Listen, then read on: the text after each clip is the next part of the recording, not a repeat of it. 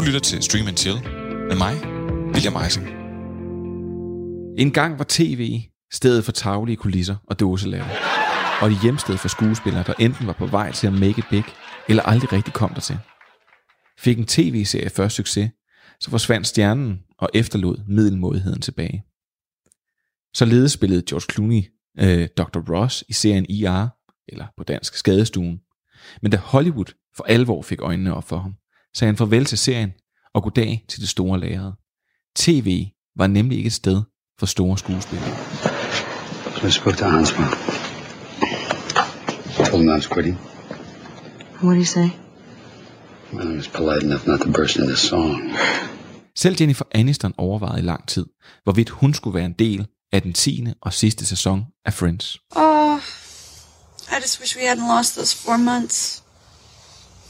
But if time was what you needed just to gain a little perspective. We were on a break! Til sidst hun så dog overtale. Det havde ellers været lidt en mærkelig og tam afslutning på Friends, uden hende. Altså uden Rachel. Og sådan er der så mange historier, men det ændrede sig altså pludselig. For omkring årtusindskiftet kom der en håndfuld serie, der skulle markere det, som vi her meget ydmygt i Stream and Chill tillader os at kalde for The Golden Age of Television. Først kom The Sopranos, så kom Six Feet Under, og sidenhen The Wire. Senere i nullerne blev de fuldt op med Mad Men og Breaking Bad, og kvaliteten af serie, tv-serier blev konstant hævet. Og det nye årti bragte ikke kun drager og en otte år lang kamp om en trone, men også det, at flere etablerede skuespillere valgte at gå fra den store skærm til den lille. I de helt små valgte Zoe Deschanel at lave komedieserien New Girl, girl?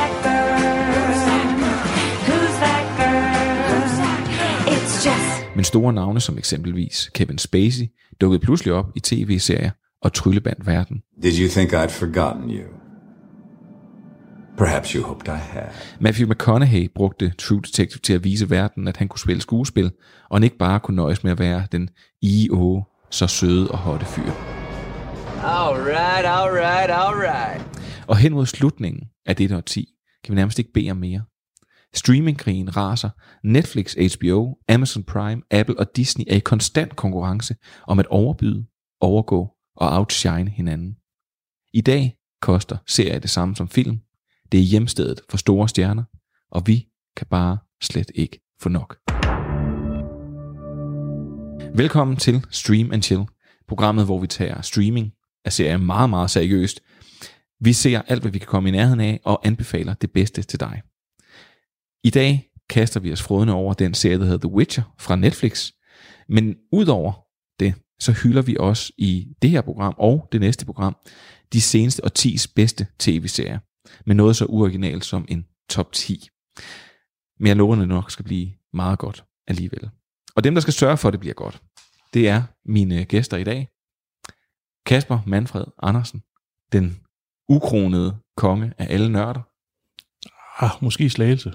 Måske nørderne i Slagelse bare. Derudover så er det Kenneth Christensen, kreativ direktør i Who That. Lige præcis. Og så er det øh, et helt nyt medlem af Stream and Chill, familien, Andreas Halskov, tidligere anmelder, og så vidt jeg har læst mig til, Twin Peaks onanist.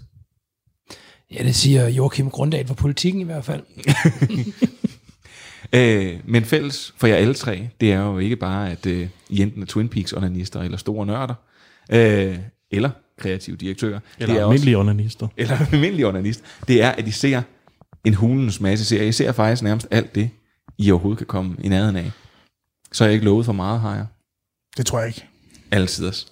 Men øh, udover at jeg selvfølgelig lige vil starte med at ønske alle sammen en glædelig jul, så synes jeg egentlig, at vi skal kaste os direkte ud i The Witcher. I've heard tales of your kind, Witcher. You're a mutant. Created by magic. Roaming the continent, We don't want your kind here. hunting monsters. For a price. I thought you'd have fangs or horns or something. I had them filed down.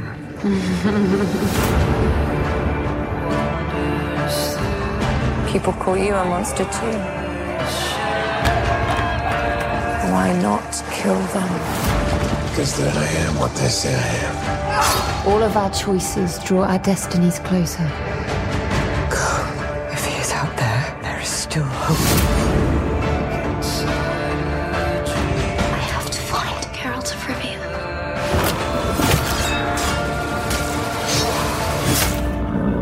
Judge me.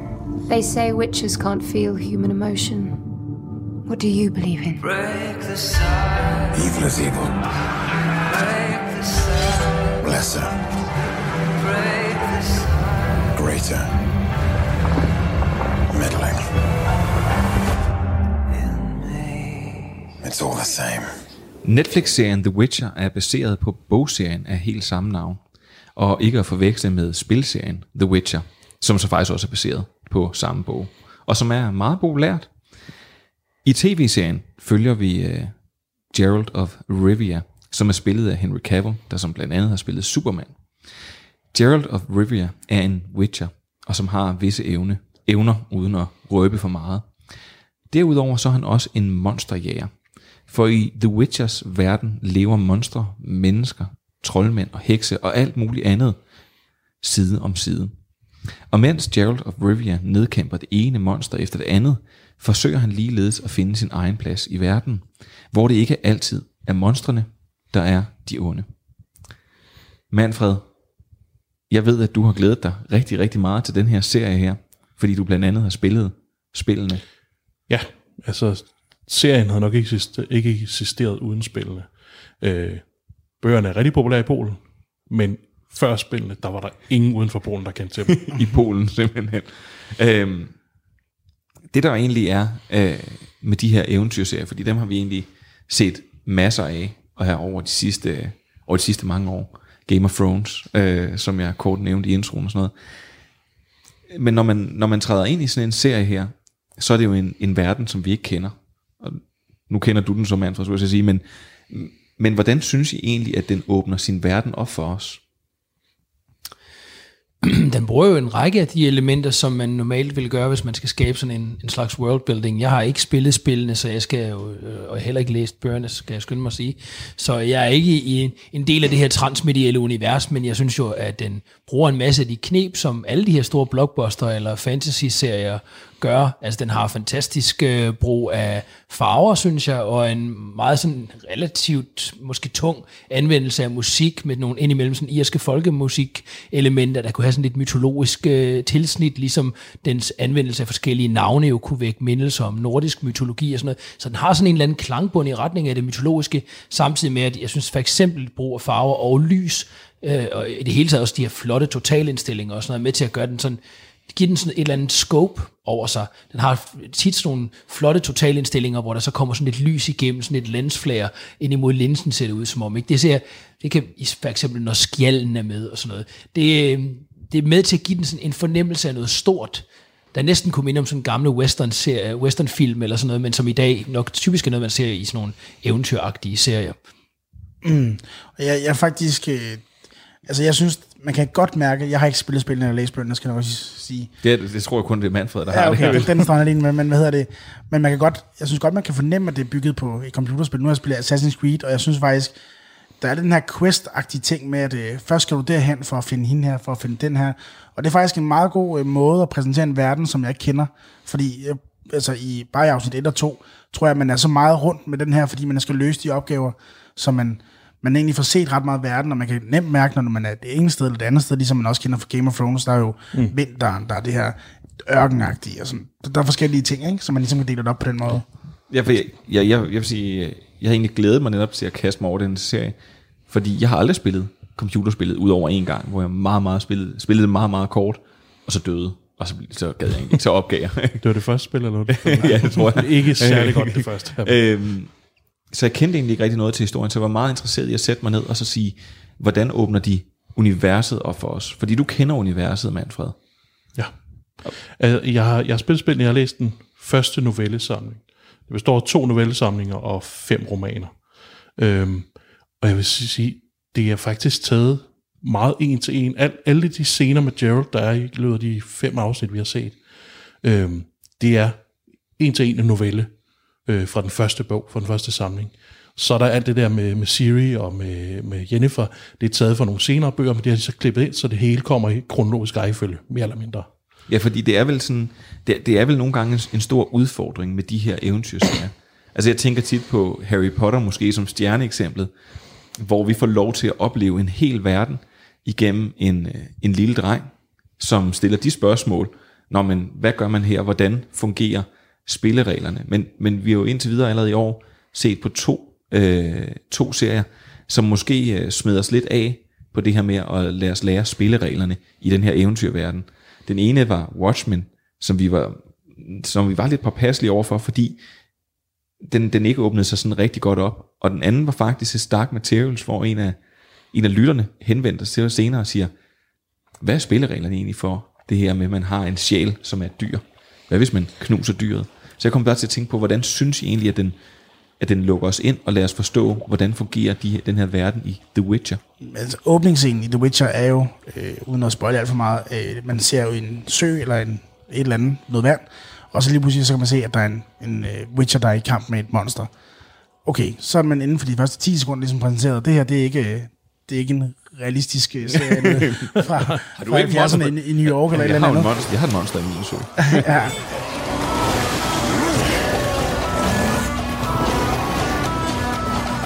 Jamen også bare scenen efter, hvor man kan se, hvad han så gør med det der monster. Hvorfor Mm. han har slået med det her. Man tager ind i byen for at se, om der er simpelthen en bounty på det. Eller noget.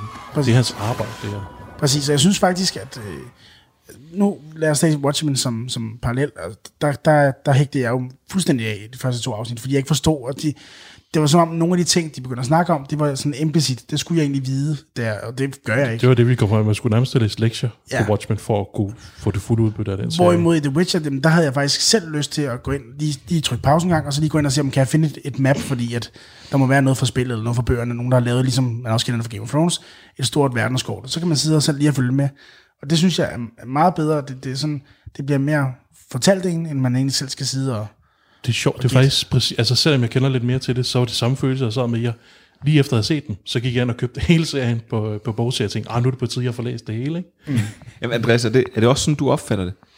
Ja, jeg kan sagtens følge, hvad, de, hvad, hvad, hvad, hvad der bliver talt om, fordi at det er ikke sådan, at øh, jeg har ikke øh, købt bøgerne på baggrund af det, eller har haft behov for at Ikke bestille endnu. det, men jeg er helt enig i, at man er i hvert fald 100%, den bruger de her cold opens i hvert afsnit, ikke? hvor man øh, bliver kastet øjeblikkeligt ind i det, og jeg er enig i, at den første cold open, vi får, den giver os jo øjeblikkeligt en fornemmelse af, hvilket type miljø vi er inde i, hvilken type serie vi er. Mm. Og øh, kan man sige, så, så er man ligesom enten er man helt på, eller også så, så slukker man måske, øh, alt afhængig af, hvilken type genre man er til og sådan noget. Men jeg, jeg synes da klart, man bliver inviteret ind i serien, så er jeg måske, det er jo ikke umiddelbart et hjemsted for mig i samme grad, øh, som, øh, som den øvrige gruppe her. Mm. Så jeg er sådan... Øh, Åh, oh, der tager du meget fejl. Det er heller ikke hjemmested for mig. Okay, nå, men det er interessant, fordi hvad er det, og det, jeg synes nemlig, den fungerer fint, serien faktisk, og også tager mig med. Men øh, jeg er ikke sådan super, øh, super god. Jeg er meget orienteret mod stil. Jeg elsker øh, sådan det visuelle og lydlige og sådan noget, men jeg er, kan nogle gange øh, have svært ved de her sådan, øh, store ensembler og hit redde i konkret, hvordan hænger forskellige karakterer sammen og sådan noget. Og der er det jo sådan nogle serier som denne her og Game of Thrones, der klart udfordrer. Ikke? Øh, altså tænk, der var en gang i, i 1990 eller sådan noget, der kunne folk jo slet ikke finde ud af det. Der blev lavet man på tekst-tv, sådan, hvordan hænger karaktererne sammen i serier, og de var, der var langt færre seere, langt færre huse og alt muligt. Ikke?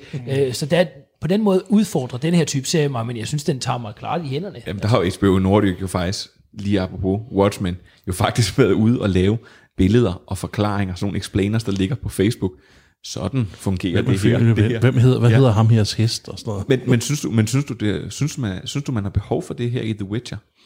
Øh, ikke, ikke i så høj grad, at jeg føler mig hægtet, nej. Jeg er ja. ikke på den måde. Men der er stadig nogle ting, man er i tvivl om. Der er stadig ting, jeg er i tvivl om, mm. og, og som drøbvis går op for mig i løbet af de fem afsnit, vi har Men, set. men det synes jeg faktisk ikke, at det gør noget. Nej, nej. For, for mig ødelægger det, ikke, ødelægger det ikke oplevelsen af serien, som, det, som jeg synes nogle gange, det, det normalt kan gøre, når man laver sådan en, altså når man bygger en helt ny verden. Øhm, Jeg synes, ikke, den eftermiddag- fokuserer faktisk meget godt på tre hovedkarakterer. Ja. Øh, jo, så Siri og Jennifer, de har en masse sådan side characters, som man lige skal finde rundt i. Hvem er det, der er på den der magi- magiskole? Hvem er det, der er i den her kort? Øh, men fordi fokus er så, så tight på de tre karakterer, så det er lidt nemmere at følge med, tror jeg også.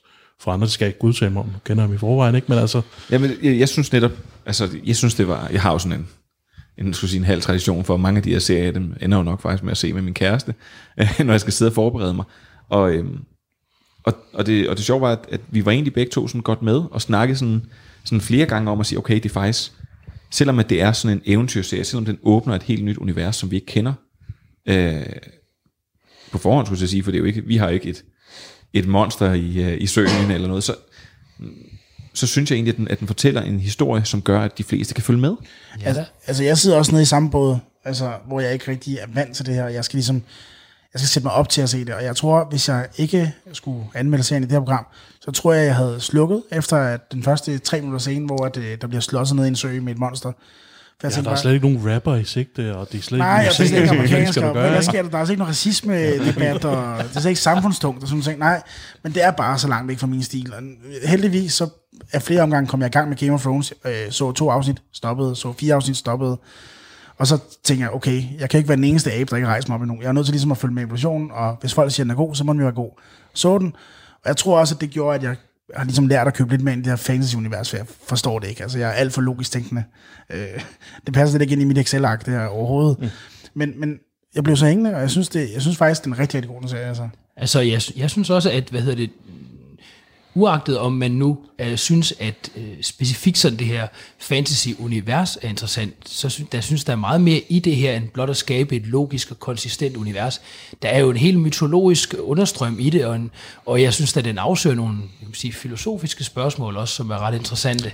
Både det her omkring, altså næsten Nietzsche-agtige omkring øh, forholdet mellem, hvem der er monster eller menneske, ikke? Ja. Og, Mm. mm. men også, øh, der, jeg havde sådan en fornemmelse allerede tidligt i serien, at der måske næsten var sådan en, øh, øh, et slags sådan noget sanctuary of misfits going on. Det er sådan, der er flere af de her karakterer, der har det til fælles, at de på en eller anden måde er lidt nogle, hvis jeg ikke tager helt fejl, der er sådan noget næsten freaks-agtigt over det. Ja. Øh, sådan Todd Brownings film, tænker jeg på, det er sådan, at øh, de er alle sammen lidt... Øh, ikke, Lidt aparte. De lidt har et eller aparte, andet øh, outsiders. ved sig, ikke? Ja.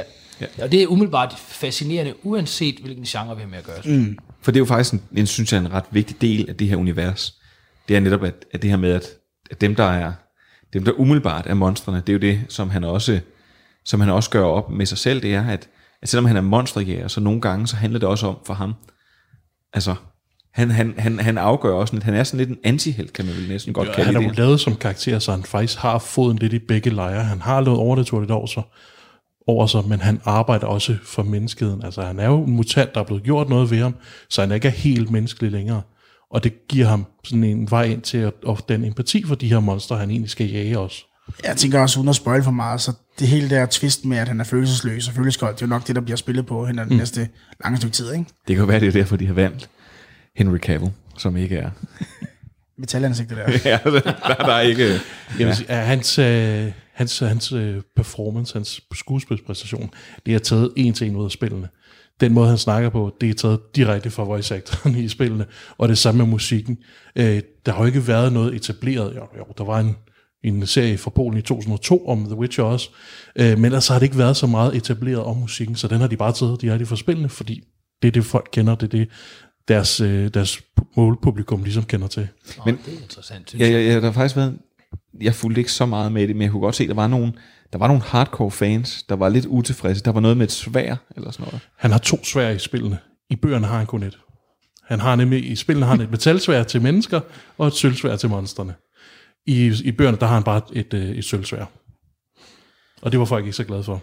Det er det her, der ikke passer ind i mit Excel-ark. Ja, det vil sige, det er de her det ting er- her, ikke? Det er der, hvor jeg kan mærke, at det, det, det har simpelthen ikke nok styr på. For eksempel er der også, øjnene skifter farve, alt efter hvilken situation, eller hvilke et eller andet der er i, og det forstår jeg ikke. Det har jeg ikke, sat, det har jeg ikke ligesom fået sat i system endnu. Men det, det, det lærer jeg nok på et tidspunkt. Altså i løbet af de fem afsnit, det forklarer ikke den del af hans evner så godt. Han er også alkemist, og det er en af tingene, han er blevet lavet om, så han kan tåle at drikke sådan nogle potions, som vil slå almindelige mennesker ihjel, men som når han drikker dem, så får han specielle evner. Blandt andet, at han kan se i mørk.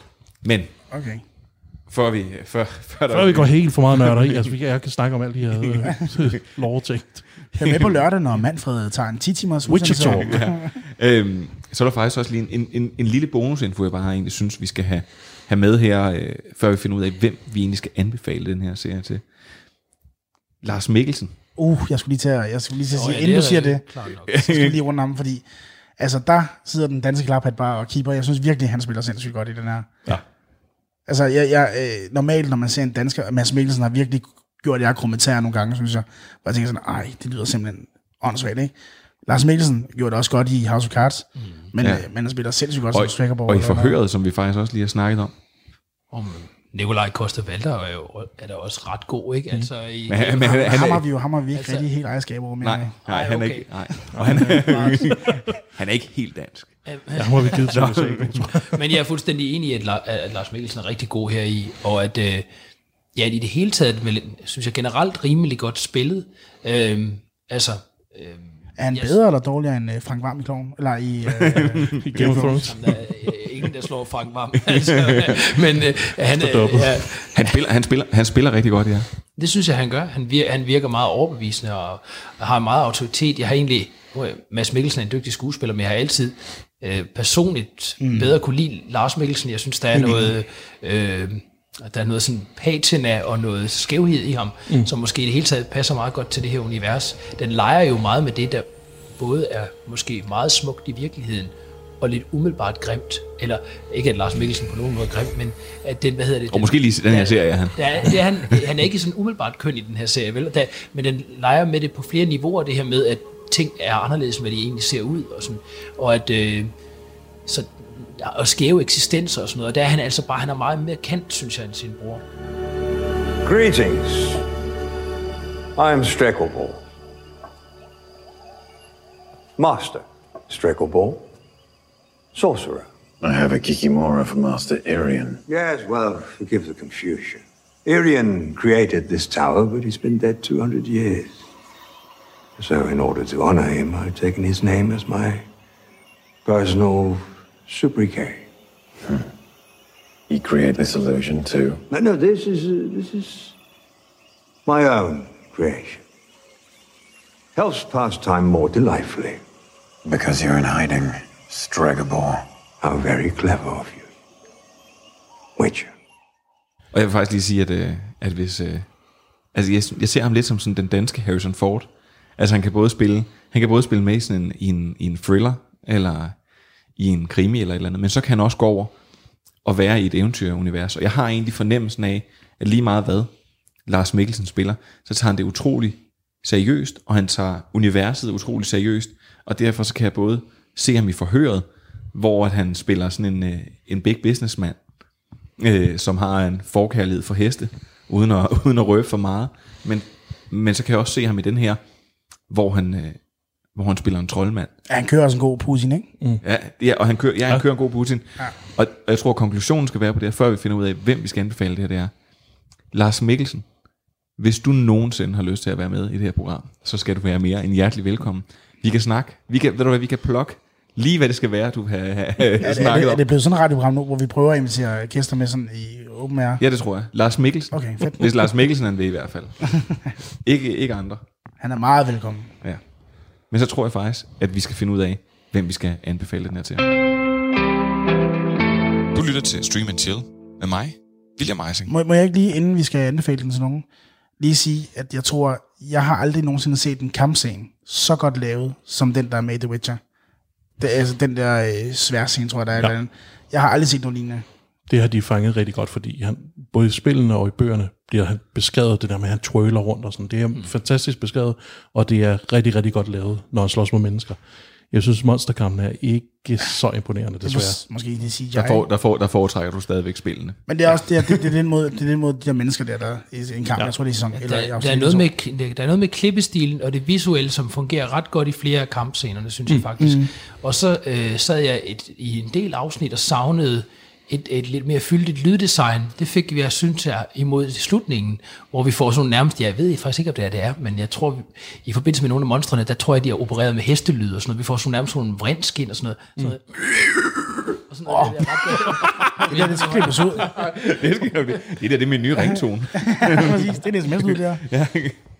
Øh, Jeg er ked af, at jeg kan godt se, at du kigger på mig med, dår, med sådan virkelig hadske øjne, fordi jeg lige ødelægger dit koncept, og vi Slet ikke, slet ikke. Nej, nej, nej. Men jeg synes virkelig, det var vigtigt at nævne, for jeg synes, altså, for mig, der er det nogle gange de nemme virkemidler, fordi jeg ikke er til det her univers normalt, og altså gode kampscener kan gøre meget. øh, god historie. Jeg synes også, den er visuelt flot, serien. Altså, den er, den er flot filmet, der er flot farver, som du også var inde på. Øh, så jeg synes, den, den har nogle ting, den kan. Men så skal vi finde ud af, hvem er den her serie for?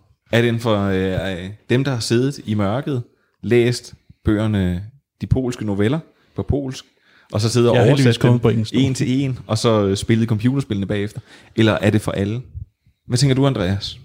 Øh, jeg tænker, at det i hvert fald helt klart vil være en serie, der appellerer til folk, der i forvejen er interesseret i fantasy, og måske i det hele taget interesseret i hele de her, den her klynge af cult tale fantasy serier, altså om man så kan lide specifikt sådan noget som Lost eller Game of Thrones og sådan noget, er måske mindre vigtigt. Jeg tror, den vil kunne appellere bredt til det er efterhånden relativt stort segment af folk, der kan lide fantasy, måske også rigtig mange rollespil, nu har jeg selv spillet ret meget rollespil, og kunne, kunne måske sådan, der kunne jeg jo måske hoppe lidt på på den måde, Ja. ind i det her univers, ikke? selvom jeg egentlig ikke ser specielt meget fantasy. Så jeg tror, at den er, den er, det er jo en Netflix-serie, der på den måde er bred, og det var jo nok også det, at da HBO begyndte at lave Game of Thrones, så når de havde fundet ud af, jamen altså, der er faktisk et ret stort segment derude blandt folk, der dyrker computerspil, der dyrker fantasy, der dyrker de her universer. Så jeg tror, der er ret mange øh, Og, her og. Game of Thrones var også med til at gøre det segment endnu større. Ja. Altså Jo, jo. mange, der ikke havde tænkt, de skulle Jeg tror, folk er blevet mere primet til at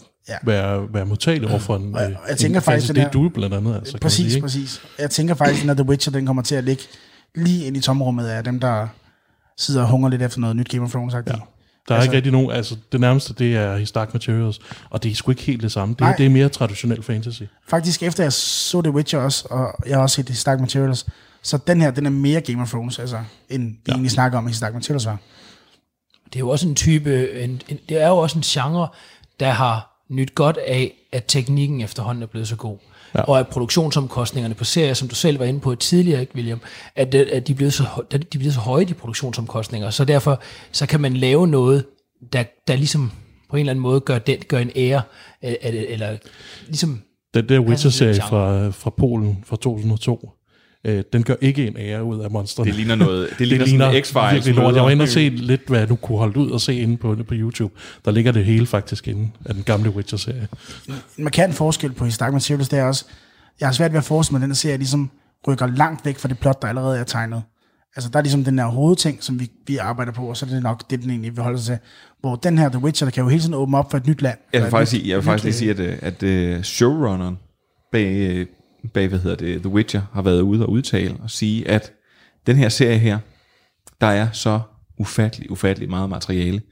Så hvis man, hvis man nu som fan sad derude og forelskede sig i den, og, øh, og det ved jeg, det er noget, du godt kan lide, det der med, at der er en sæson 2 på vej, er noget, man godt kan lide, ja, så sagde han, at den her sæson, eller den her øh, serie her, den kan køre så lang tid, som det skal være. Han sagde syv sæsoner, nemt.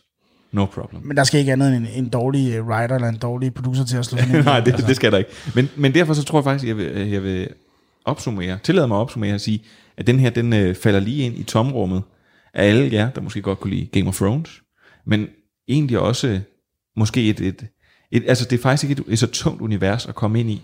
Den, øh, den åbner op på en, på en rigtig, rigtig god måde, så den er faktisk nok mere bred, end den er for øh, det helt smalle publikum.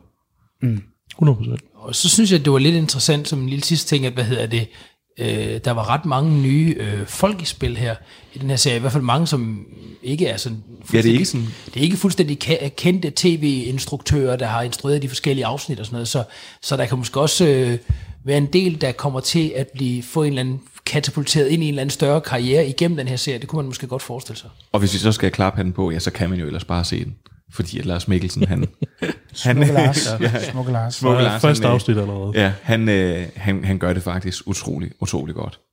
Den kan ses på Netflix fra øh, lige akkurat nu af.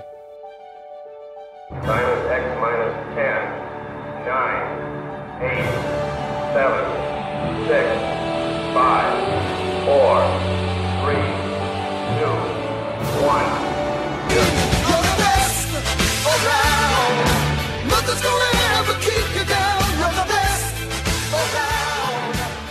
Nu skal vi til noget rigtig, rigtig, rigtig svært. Øh, det har i hvert fald været svært for os, fordi vi har besluttet os for at tælle ned for hele, øh, hele det her årti, der er gået. Øh, det vil sige, ja, fra 2010 og så til nu det årti, vi faktisk skal til at sige farvel til, og så finde de 10 bedste serier for det årti. Der er meget 10 og 10, det kører godt. Var det en nem opgave, Manfred? Nej, jeg vil sige, de sidste 10 dage, øh, der har jeg gået virkelig og kæmpet med, hvad der skulle placeres hvor, og jeg, selv i morges, der var jeg inde og justere på nogle sprog ting og sådan noget, og jeg er stadigvæk ikke helt tilfreds med det, jeg lige så kom med.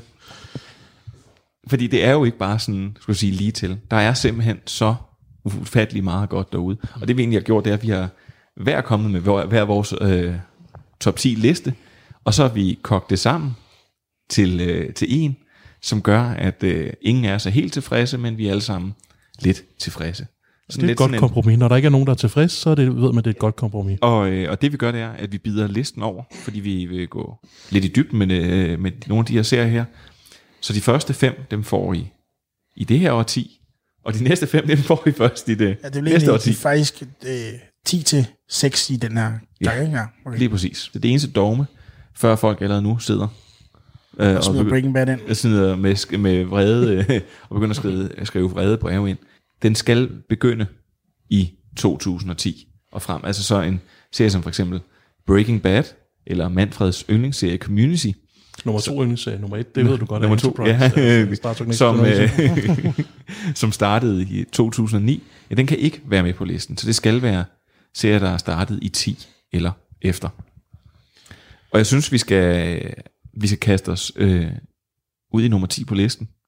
Og den synes jeg, du skal have lov til at præsentere, Kenneth, fordi det var egentlig en, du kæmpede for, at den skulle øh, have lov til at være med. Jamen, det er, det, det er Veep, øhm, eller Weep, som handler om øh, den her kvindelige vicepræsident. Øhm, komedieserie fra HBO, eller HBO har jeg fået at vide, jeg skulle sige. Mhm. Skal få engelsk, engelsk det. øh, men jeg synes, den er super fed. Jeg havde den som min nummer 3 eller 4, tror jeg, på min liste. Også øh, fordi, at det er en komedieserie, der egentlig har givet mig lidt af det der, The Office havde, hvor det er sådan lidt mere sjovt, men stadigvæk, øh, det kan noget nyt, og det, det er spændende. Og uden at være sådan en rigtig mandesvin, så det er sjældent, man ser øh, øh, komedieserier, der er både af kvindelige skuespillere, som har sådan et højt niveau som den her. Øh, nu har hun så også erfaring fået fra Saturday, Saturday, øh, Saturday Night Live, og Og for en lille bitte successerie, der hedder Ja, Seinfeld. Seinfeld. Seinfeld. Ja, Seinfeld, ja, præcis. Men hvad, hvad, hvad handler Weep egentlig om?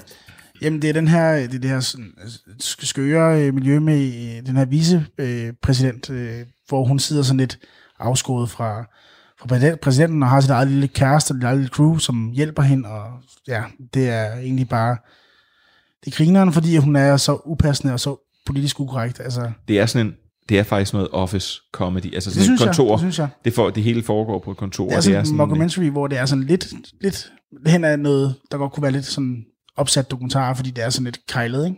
Og samtidig så negligerer de vel egentlig også ret meget vicepræsidenten. Altså hvor meget Ja, ja, det egentlig ja, bare er altså, en person, der sådan det er- intet. Ja, ja. selvfølgelig det politiske i den. Jeg synes, det er et super godt valg. Jeg havde den ikke selv med, men jeg synes, det er et godt valg. Og det er den ene del af det, det er selvfølgelig det politiske, men det andet er også, at det, altså i det hele taget er der sket noget med sitcomen, ikke? Altså, mm. og en fyr, der i 1993 skrev en bog, der hedder Honey I'm Home, Jared Jones, han, han sagde, at sitcomen, den er ligesom en, en gammel bil, en sedan, der bare bliver lavet igen og igen, og overfladen, den ændrer sig en lille smule. Men ellers er det samme produkt, der bliver solgt over 10 efter år 10. Den skrev han i 93, og siden dengang har den bog ikke været mindre sand, vel? Fordi altså, der er virkelig sket meget med det. Altså, Veep er jo som en komedieserie betragtet uhyre langt væk fra I Love Lucy. I øvrigt, mm. uden at I Love Lucy behøver at være dårlig. Men der er virkelig langt fra den der laugh track styret øh, sitcom med tre faste kameraer og alt sådan noget. Det er blevet til noget helt andet. Ja, altså fordi man kunne for eksempel bare se på noget, som var sådan rigtig, rigtig stort, netop som man kan sige, i den brede forstand, sådan noget som Friends, som også er, øh, altså hvor der også bliver, der skal være det her, der skal være det her dåselatter. Ja, Der den er være- også skudt fuldstændig klassisk Ja. ja. Friends. Og der skal være Seinfeld de her, også. ja, Seinfeld, også er rigtig god, ikke? Altså. Som, som også har de her kulisser, og øh, hvis de er i Seinfeld indimellem, når de er ude og køre i en bil, så kan man se det der, altså det er lige før man kan se det der, den der tapetrulle der, der Ja. bliver kørt om i baggrunden. Øhm, Olsenbanden-effekten. Ja, men, men, men, men vi åd det bare. Mm. Men lige pludselig, når vi, nogle gange, når vi har haft komedieserier med i det her program, så er vi sådan egentlig, så egentlig stusset sådan lidt over det, men, men det er jo fordi, de har videreudviklet sig. Mm-hmm. Og det er vel sådan en som Weep et rigtig, rigtig godt eksempel på. Det synes jeg, og så synes jeg også bare, at sådan en, som altså man kan kalde den mange ting, men det er jo i bund og grund komedie, og den synes jeg også øh, fortjener en plads på top 10, så ikke det bliver så arty og så men uforståeligt. Og, så altså på 10. pladsen, Weep, som man kan se på HBO Nordic. Så synes jeg, vi skal øh, springe øh, direkte videre til øh, nummer 9. Og øh, vi kan jo vist godt røbe, at det, det er jo gået efter sådan et pointsystem, som du, Andreas, har fået godt og roligt op. Ved simpelthen at lægge nogle serier utrolig højt. Jeg vil nu sige, at den her, den er ikke den, er ikke den værste. Så jeg teasede, teasede lidt for what is to come. Jamen, det, Øh, ja, jeg men, får noget røg i dag. men, men på nummer 9, der ligger øh, Halt and Catch Fire. Ja, og det, det gør den jo så, som, øh, som du lidt allerede har teaset til, det gør den, fordi jeg havde et meget højt. den, var, den var helt i toppen af min næsten. Det var nummer to hos mig. Hold and Catch Fire er en, synes jeg, en ret forrygende serie. I udgangspunktet ikke specielt showy i sin stil. Det er jo en det er jo et periodedrama, som handler om 1980'erne og udvikle sådan tech-industrien, Western Electric, og hvordan der er nogen, der forsøger at udvikle en browser og ligesom ved at konkurrere med nogle af de andre tech-giganter på det tidspunkt det kan lyde ikke specielt sexet. Jeg har hørt før, når, når jeg siger det, at øh, jeg går dårligt til at sælge en serie. Jeg ved heller ikke, om det, men, men, men hvad hedder det? Så jeg ved, og jeg ved heller ikke, om det er det, jeg egentlig gør. Men jeg synes, at den er god, ikke på grund af den skildring af 80'erne som sådan, men på grund af alt det andet, der er i den. Det er karakterrelationerne internt, som gør den serie utrolig interessant, og så synes jeg bare indimellem, selvom den egentlig er lidt afdæmpet i sit udtryk, så indimellem så er den stilistisk sådan virkelig interessant. Der er et afsnit, hvor en karakter, hvis navn skal forblive unævnt her, dør. Øh, det er forløst på sådan en fuldstændig vild måde, med sådan lækker musik og sådan øh, nogle lensflare-effekter, hvor man kan ikke finde ud af, hvad det egentlig der foregår, før at scenen ligesom er helt slut, og hvor virkelig, virkelighedens nutidsplan og fortidsplan flyder sådan sammen. Det er imod øh, sådan syvende afsnit eller sådan noget af den sidste sæson. Øh, det er helt, helt, helt vildt. Men derudover, så er det jo så for eksempel også titelsekvensen, som er lækker ikke med musik af Trantemøller.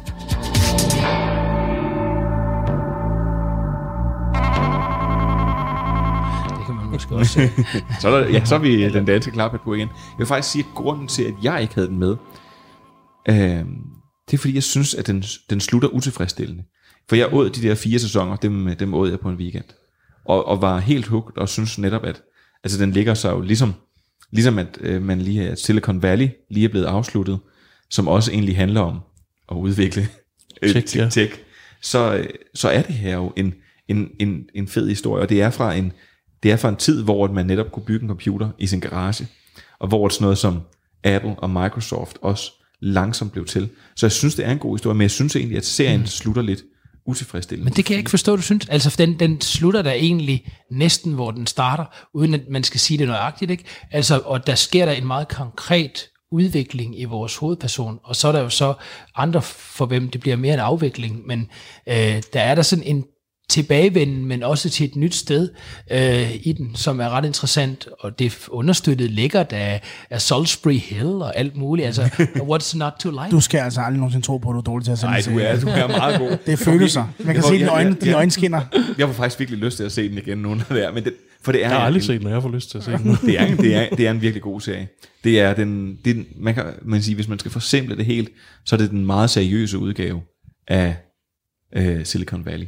Ja, det synes jeg godt, man kan sige. Og så øh, var det jo den serie, der for alvor slog Scoot McNairys navn fast, ham som, som spiller en central rolle også i, jeg med på, han var med i Argo også, men han spiller en meget central rolle i, i uh, True Detective sæson 3. Øhm, han bliver ligesom sådan, han spiller Gordon i den her serie, fuldstændig forrygende skuespiller, synes jeg. Så på 9. pladsen, Hold and Catch Fire, som man faktisk kan se på HBO Nordic. Øhm, men en anden ting, der var på en af, øh, en af vores andres 9. plads, øh, faktisk din 9. plads, Manfred, det er øh, Stranger Things, og dermed så afslører vi måske nok også lidt, at Stranger Things, den kommer ikke til at ligge på ikke, en den er gang. simpelthen placeret. wow. Ja. Bum, bum. Øh, altså, vi blev lidt enige om, at de sidste tre pladser, det er 7, 8, 9, øh, 10, nej, 8, 9, 10, sorry. Ja. Det, jeg, har, jeg, jeg var ikke matematiker, jeg var boglig. øhm, men altså, de sidste tre der, det er sådan mere hyggeserie, og det er Stranger Things. Den er sådan en inkarneret hyggeserie. Første sæson kunne noget, der var noget specielt, der var noget nyt. Det er så bare ikke rigtig blevet fuldt op på. Øh, så selvom den har været populær, og selvom jeg synes, den har været rigtig spændende, så synes jeg ikke helt, den var nok til at sådan define det her årti i tv. Nej, det synes jeg netop virkelig heller. Jeg, jeg var også helt med, og det tror jeg, det var også en del af vores diskussion, det var netop, at sådan som Stranger Things, fortjener den en plads på den her liste her, blot fordi, at den, øh, at, at, den, at den kunne noget i første sæson, så synes jeg, vi, at, at vi lukker den der, og så siger, at, øh, at øh, Stranger Things får i hvert fald ikke lov til at komme med. Men det gør vores 8. plads. Og det var dig, der kæmpede bragt for den. Øh, Chernobyl. Det er jo faktisk, igen må vi lige sige, det er, øh, vi starter ud med tre HBO Nordic-serier. Ja, det, det de må bare åbenbart kunne et eller andet. Det, Øhm, det, det ændrer sig. Måske. Det er så ikke HBO, der har lavet dem alle sammen. Altså, Nej. det, men Ja. det er rigtigt, de findes på HBO Nordic. at nu vi snakker om serier, der sådan skal blive der, det gjorde Chernobyl. Altså, jeg slugte det hele rigtig hurtigt, og det blev ved med at køre rundt i hovedet på mig øh, lang tid efter. Øh, jeg synes bare, at den er fantastisk lavet. Den øh, skaber en stemning rigtig, rigtig godt. Øh, Kenneth er altså ikke helt enig. Jo, jamen, jeg, jeg, jeg hvad- synes, det er en sindssygt god serie. med, med, med det er mere sådan materialet, du måske ikke er så enig i, og hvad, hvad de sådan, Jeg synes fakta, bare, der er de, sådan en- hvad, de, hvad de påstår fakta i serien, ikke? Ja, det, det der er sådan en underliggende propaganda-ting, jeg ikke I er sådan helt op at køre over. Her bliver vi simpelthen nødt, bliver simpelthen nødt til at afbryde og sige, du var helt vild med Chernobyl. Du var så vild med Chernobyl, Nej, at du, nej, nej, at, at du nej, rejste, jamen, du slet ikke noget af den at du, at rejste nej, til Ukraine, nej, og så nej, faldt du for russisk propaganda, Nej. og så kom du hjem, og så var den ikke god længere. Du har delvis ret. Nej, men Så den russiske propaganda passer. Nu, eller? nu er jeg født i 85, og øh, Chernobyl-ting har altid været sådan en del, der ligesom hang ved, fordi det var dem, der Hvis ens forældre om det snakkede om. nyhederne Ja, ja, præcis. ikke, altså. De her store ting, og det har fulgt med, og jeg er faktisk lige siden jeg var 15-20 år, vil jeg rigtig gerne ned og se Chernobyl. Øhm, og det aftalte vi så gør, og så da vi så skal afsted, så kommer den her serie næsten ja, en måned eller to inden. Øh, vi ser selvfølgelig serien, men hende, den ukrainske guide, hun står ligesom og forventer, at vi er dernede, fordi serien er kommet. Øhm, og der bliver jeg også mødt af propaganda, som man i den grad kan forstå det. Ikke? Altså, hun stod og kiggede ud over det og sagde, jamen hun stod og sagde, at øh, du skal vide, det her dyreliv, det får man jo kun hernede, fordi at naturen ligesom får lov til at leve. Og vi står og kigger, og jeg kan ikke rigtig se nogen dyr. Jeg så siger, jamen der er ikke nogen fugle. Så nej, fuglene, det er jo fordi, de spiser bærne, og de er stadig radioaktive. Så fuglene dør. Så sagde han, "Nå, okay. Men så kan hundene spise fuglene. Så det er fedt. Så er det, så er det hunden trods alt. Ja, men hundene, de, de dør så, fordi de spiser fuglene, der er radioaktive. Så han, okay. Men ulvene kan spise hundene. Så han, okay. Og de overlever. Så det vil sige, at det, det der rige dyreliv, det er bare de der sindssyge ulve, der, der spiser det hele. Okay, men jeg, jeg, jeg, jeg har jo så ikke været i Chernobyl, så jeg ved ikke, hvor, hvor, go- hvor god den er Ja, men til du havde virkeligheden. med også på din jeg havde. Men jeg havde også Chernobyl med, og det er måske sådan uh, alene på baggrund af dens umiddelbare filmiske kvaliteter. Mm. Jeg synes nemlig, fuldstændig som Manfred siger, at den er ekstremt atmosfærisk, den her serie. Ja. Det er jo sådan, og så blander den elementer fra katastrofefilmen med elementer fra. Indimellem er det jo en horror, vi har med at gøre. Ja, det var, de Så- skal ned i, i vandet under kælderen, ikke? Og, det er ja. vildt uhyggeligt og ubehageligt, og sådan, men samtidig så indimellem bliver den nærmest sådan retssalsdrama-agtig. Den er, sådan, den, er- den er bare ret finurlig, og, og den lukker sig ret godt om sig selv, synes jeg. Og så skulle, skulle vi ikke lige kigge med den der halvvejs nationalistiske flag ting der igen, eller, øh, fordi der er jo David Densig, som Ja. Gorbachev har i, ja. øh, gør det jo ret fornuftigt, ikke? Og ham, ham har vi da lidt aktie i som dansker. Og jeg må bare sige netop, at, at, at, at alle de her grunde her, da jeg havde set to afsnit, så stoppede jeg faktisk med at se den, fordi men jeg vidste jo godt, det, det, jeg vidste jo godt, hvor det bare hen af. At det, det, var, det var kun død og ødelæggelse. Men jeg synes jo netop, som du også siger, det er en altså fuldstændig vanvittig smuk og, og, og van, vanvittig skabt serie. Der er virkelig kælet for detaljerne, og den, den er virkelig, virkelig god. Det er en serie, vi er helt enige. Jeg synes, den er super, super lækker, og, og, og gået på godt skuespil, og godt filmet, og den er meget, meget, meget, meget flot. Men jeg har bare stadigvæk et eller andet underliggende i mig, der siger, at altså, hvis, hvis russerne valgte at lave en dokumentarserie, eller en, en serie om øh, 9-11, så ville det også være et, et underligt billede, man havde altså, den. russerne har jo været ude at sige, at de vil lave en Ja, ja, version af ja. Hvor det er Men- en men- amerikansk spion, der er skyld i det. Præcis, men jeg tænker, at altså, det er jo en ting, der sådan er lidt, åh, den er sgu ikke så god for Sovjet og for Rusland, og sådan ting. Hvor at 9-11 er jo også noget, som jeg tænker, det vil USA nok heller ikke have, at andre laver en serie om. Så det, det bliver bare sådan lidt tvetydigt. en, en irakisk-afghansk serie. Om, Ja, hvis Al-Qaida gik ud og lavede en serie. Og man kan jo i hvert fald godt overveje, nu er det selvfølgelig Sky Atlantic, der har lavet den sammen med HBO, men jeg synes godt, man kan overveje, kan vide, hvorfor det er, at der er en eller anden stigende interesse lige i øjeblikket øh, fra øh, amerikansk side til at lave nogle af de her serier. The Americans har jo også været her igennem nogle år, og har vel også været sådan en, man kunne have overvejet at have med på en top 10. Ikke? Og den handler også lidt om, der, om de her koldkrigselementer. Så, Mm. Altså, som om de gerne lige vil grave den der Ja. Red Scare op. Og skal det virker som om, at det, det, i det, hvis man nu skal være ærlig, så der er måske et lille element af det.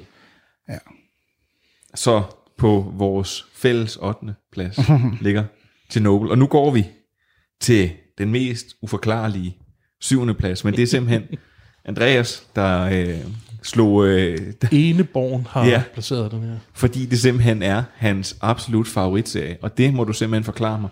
Fordi på syvende pladsen ligger der endnu en serie, man kan få lov til at se på HBO Nordic. Ja. Det er virkelig, virkelig godt, og meget diver- der er meget diversitet her. Det er rigtigt, HBO Nordic har, har, har, har held til at, at, kan vise de her serier, men Holden ja. Catch Fire er jo en AMC-serie, og Twin Peaks The Return, som du leder ind til nu, er jo en Showtime-serie.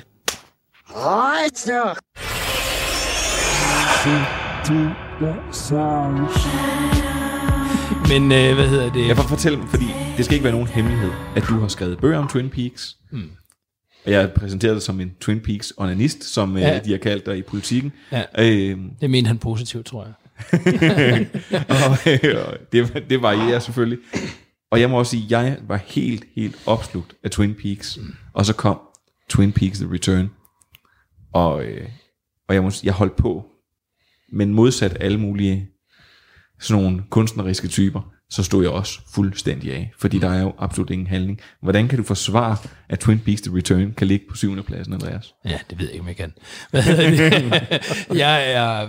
Nej, men for at være helt ærlig, altså den oprindelige serie er meget umiddelbart engagerende. Det var den, der kom i 1990. Og øh, der kan man leve sig ind i karaktererne, og man, jeg tror, de fleste identificerer sig ind med Cooper eller med Sheriff Truman, den lokale politibetjent, ikke? Og man lever sig ind i, i, i, i de enkelte byboere, og så i, i hele det her mordrama, ikke? hvem der dræbte Laura Palmer. Jeg er med på, at hvis, hvis man ligesom forestiller sig, at man tager den umiddelbare engagementstruktur ud af Twin Peaks, man tager samtidig en del af det, som de fleste godt kunne lide, tror jeg, Badalamenti's musik, fylder meget mindre i den nye, og så fylder man mere ind, der ligner næsten små avantgarde-film. Hvad får man så? Så får man noget, som en lille gruppe vil kunne synes indimellem er temmelig interessant og vældig spændende og flot. Øh, men man får klart også noget, som øh, er meget ujævnt. Og det synes jeg, den er. Yes, den er når den er på min første plads, så er, var det, jeg var meget i tvivl faktisk. Men jeg vidste, at jeg ville have den i en top 3. Øh, jeg synes, den har to afsnit, eller part, som man kalder det, som er selvstændigt, fuldstændig out of this world. Del 8 her i ligner simpelthen en kunstfilm, øh, øh, og øh, er jo også lavet med et bio, biograf mix og alt muligt. De er jo blevet vist i biografer, havde jo, den havde også premiere på Cannes Festivalen jo, og er også af Cahiers du Cinema, det franske filmtidsskrift, blevet vurderet som, år, øh, som årtidets film. Ikke? Hvad hedder det? Eller, øh, så, nej, årets film måske ikke kun. Men Jeg kan mærke, at vi fik startet et monster nu. Ja. Men den korte afrunding på det, det er, jeg kan godt forstå, hvis det, man savner, det er øh, Handling. Et, et plot ja. i, i mere sådan klassisk forstand. Og det, jeg synes også, at den er ujævn. Den har bare vilde peaks undervejs. Ja, og, det, er- og, og, jeg kan godt... Twin, to peaks måske.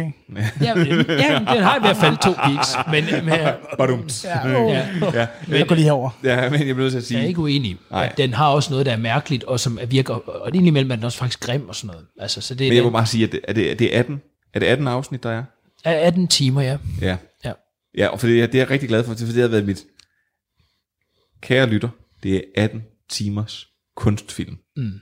Ja, undervejs er der jo en eksplosion, som foregår i en, altså en sekvens, der er næsten 20 minutter, med Christoph Penderecki, atonal musik på lydsporet, altså, og som opløses i en serie af forskellige farver, et afsnit, der ellers for størstedelen er sort-hvid. Jeg, jeg har taget den med, fordi den er radikalt anderledes, men den er også radikalt anderledes på en måde, der gjorde, at min umiddelbare reaktion, da jeg så den, det var, hvor var Twin Peaks? Som ja. i den, jeg kendte. Det, det er David Lynch igen, ikke? Det er ja. ham, der har instrueret det, ikke? Jo, jo, og han har fået fri hænder, ikke ikke? meget som om, at det er, her David Lynch, nu får du lov til at lave øh, 18 timers kunstfilm, og så kan vi sætte, så sætter vi lige uh, Twin Peaks markadet på, og så får du lov at lave lige, hvad du har lyst til.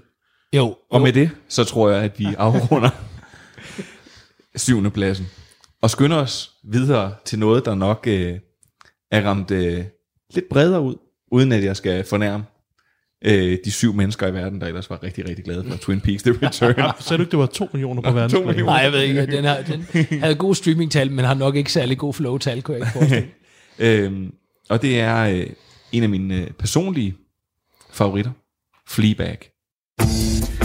You know that feeling when a guy you like sends you a text at 2 o'clock on a Tuesday night asking if he can come and find you?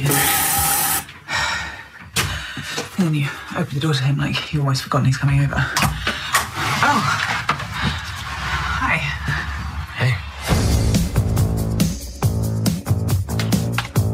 Oh my god, definitely not. That does nothing for you. What? These are my clothes, Boo. I've been wearing these all day. It's really not that bad. It's really sorry. I love you. You all. Du havde den ret højt, du ikke? Jeg havde, den, jeg, havde den, øh, jeg havde den ret højt. Øh, hvor højt kan jeg faktisk ikke lige huske nu. Men jeg var ikke den eneste, som havde Fleabag med. Men jeg synes alligevel, jeg vil tage det på mig og præsentere den. For Fleabag handler om en kvinde, hvis liv er et kæmpe, kæmpe rod. Mm. Og hun er meget umiddelbar, hun er meget direkte, og vi finder aldrig rigtig ud af, hvad hun hedder, udover at, øh, at, at hun i serien hedder Fleabag. Og øh, hun, øh, hun har ikke nogen, hun har nogle mærkelige forhold, både til mænd, men også til sin familie, og hele hendes liv, det, det roder egentlig rundt, men det er ekstremt komisk på en, på en meget sådan dramatisk måde, og den, og den rører ved nogle øh, menneskelige sandheder, mm. sådan i løbet af det. Og der er desværre, skulle jeg sige, kun to sæsoner, og der kommer ikke mere end to sæsoner. Serien er øh, afsluttet, som den er nu. Men det er helt klart øh, noget værd at se. Og den er på Amazon Prime, den første HBO. Ja, det er jo, en ren, det, er jo, det er jo det første eksempel, vi har på en rendyrket britisk serie jo. Ja. Øh, og, øh, og så er den skabt af en, af jo en kvinde, som er temmelig fremtrædende i øjeblikket i film og tv. Øh, hun øh, hvad hedder det, spiller jo også selv Fleabag her i, og har de her fantastiske kamerahenvendelser undervejs. Lidt ala House of Cards eller sådan noget. Eller måske, hvis vi går endnu længere tilbage, sådan en franske kunstfilm eller sådan noget. Men på sådan en sjov måde. Det er et andet eksempel end Veep på, hvordan at øh, komedieserien har udviklet sig her i retning af at måske have længere øh, fortællemæssige buer og en tragisk klangbund, som jeg synes øh, giver den noget. Der kommer lidt flere dimensioner på, ikke? Ja, det gør der helt klart. Ja, så, så det komiske også skal komme ud af selve historien, og ikke bare, åh, oh, nu for- laver vi lige en sjov scene. Ikke? Og jeg kan huske, at da vi... Vi har haft med i et afsnit Ja, tidligere. og der bragte du øh, en scene op, som jeg synes, at det, det vi faktisk skal runde af på i dag. Og det er, da hun øh, onanerer til en tale, som Barack Obama han holder, mens hendes på det tidspunkt værende kæreste ligger ved siden af hende i sengen. and there will be difficult days along the way. From the extremism of those who would use democracy to deny minority rights, to the nationalism that left what are you doing? Nothing. Harry, I know what you were doing. I was watching the news. Really? Yeah, Really? yeah. What was he talking about then? What? Please, I, ju- I just need to hear this. What was he talking about? Iraq. Don't say anything. Please don't stop me leaving. Please don't. Okay. Don't! Ja. Er det, det, det er punktummet. Det, det, det er et godt dagens punktum. punktum. For, jeg vil sige, øh, for lige at løbe, løbe den igennem, så øh, på 10. pladsen har vi øh, Weep. På 9. pladsen, ja, sige, Weep, som kan ses på HBO Nordic. Det samme kan vores 9. plads, Halt and Catch Fire. Det samme kan vores 8. plads, Chernobyl. Og det samme kan Andreas' 7. plads, øh, Twin Peaks The Return.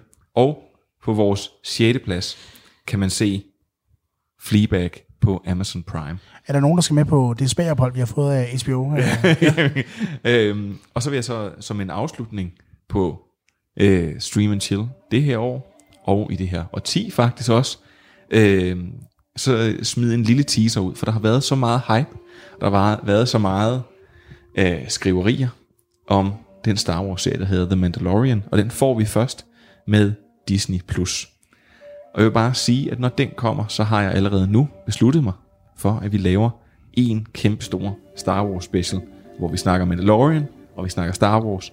Og øh, så hvis man har nogle idéer til det, så kan man være velkommen til at skrive ind øh, til stream radio4.dk. Det skal man også være, hvis man er utilfreds med noget. Det er ærgerligt, det kommer i det nye år, så kan jeg ikke tage Christmas special med. Ja. Så det er Star Wars special. Lige præcis. Men, men sådan er det. jeg skal lige høre engang, øh, må Manfred komme med til et afsnit? Det må Manfred i hvert fald. I Må man alle, komme udklædt? I må alle sammen komme udklædt. Så jeg vil faktisk bare sige uh, tusind tak for i år til, uh, til dig, Andreas. Du nåede lige at komme med. Og til Kenneth. Og til Manfred. Og så til Jamila og Simon, som hvis mening ikke vægtede nok til at kunne komme med til at lave en top 10 over og tid. Vi ses i det nye år. eller vi lyttes måske ved i det nye år, hedder det nok mere, hvor I kan høre afslutningen på vores top 10 over de bedste serier for dette, op for dette årti. Og så tror jeg, at som altid, så skal vi slutte af med Picard. You know, back when I was in the academy, we would follow every toast with a song.